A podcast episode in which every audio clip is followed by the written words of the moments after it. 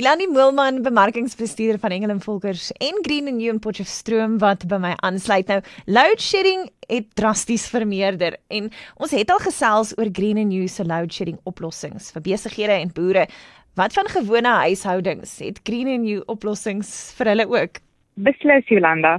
Green and New verskaf oplossings vir huishoudings, tot besighede en industrie.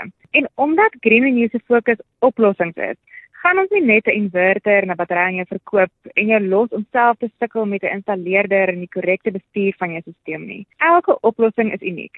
Eers meet en bepaal die Greening adviseurs jou behoeftes, daarna installeer ons die korrekte stelsel en dan waarborg Greening hoë kwaliteit en lewenslange naverkoopdiens.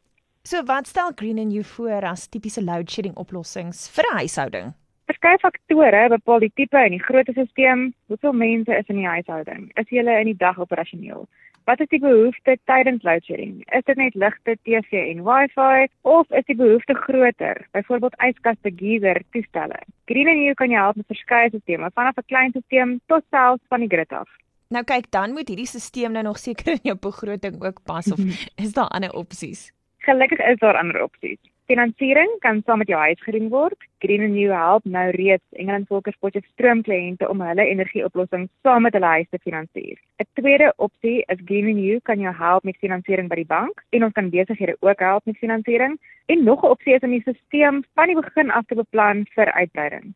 So jy het nou genoem dat jy later kan uitbrei op jou energie backup stelsel. Kan Green and New kliënte daarmee help? Verseker. Wanneer jy die regte komponente met goeie waarborge installeer, kan jy later jou stelsel modulêr uitbrei. Maar luisteraars moet weet dat daar nie op enige komponente uitgebrei kan word nie. So maak beseker jy kry die regte advies. Green and New kan jou help met die beplanning van jou stelsel oor tyd. So wat is die voordele van 'n Green and New load shedding backup stelsel vir 'n huishouding? Die grootste voordeel is lewenskwaliteit en gerief. Almal is moedeloos met load shedding.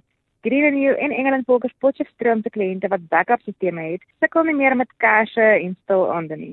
Hulle kyk TV, luister musiek en die huishouding kan aangaan. Dit het ook sekuriteitsvoordele. Jou alarm, buiteligte en elektriese hek kan byvoorbeeld steeds funksioneer. Al hierdie is baie belangrike dinge wat Jolandi vasgeneem het. Bemarkingsbestuurder by Engeland Volkers en Green and New Potchefstroom. Hoe kry ons julle in die hande? Volg Green and New en Engeland Volkers Potchefstroom op Facebook en kontak die Engeland Volkers advieslyn vir advies oor eiendom of energieoplossings by 083 291 0434.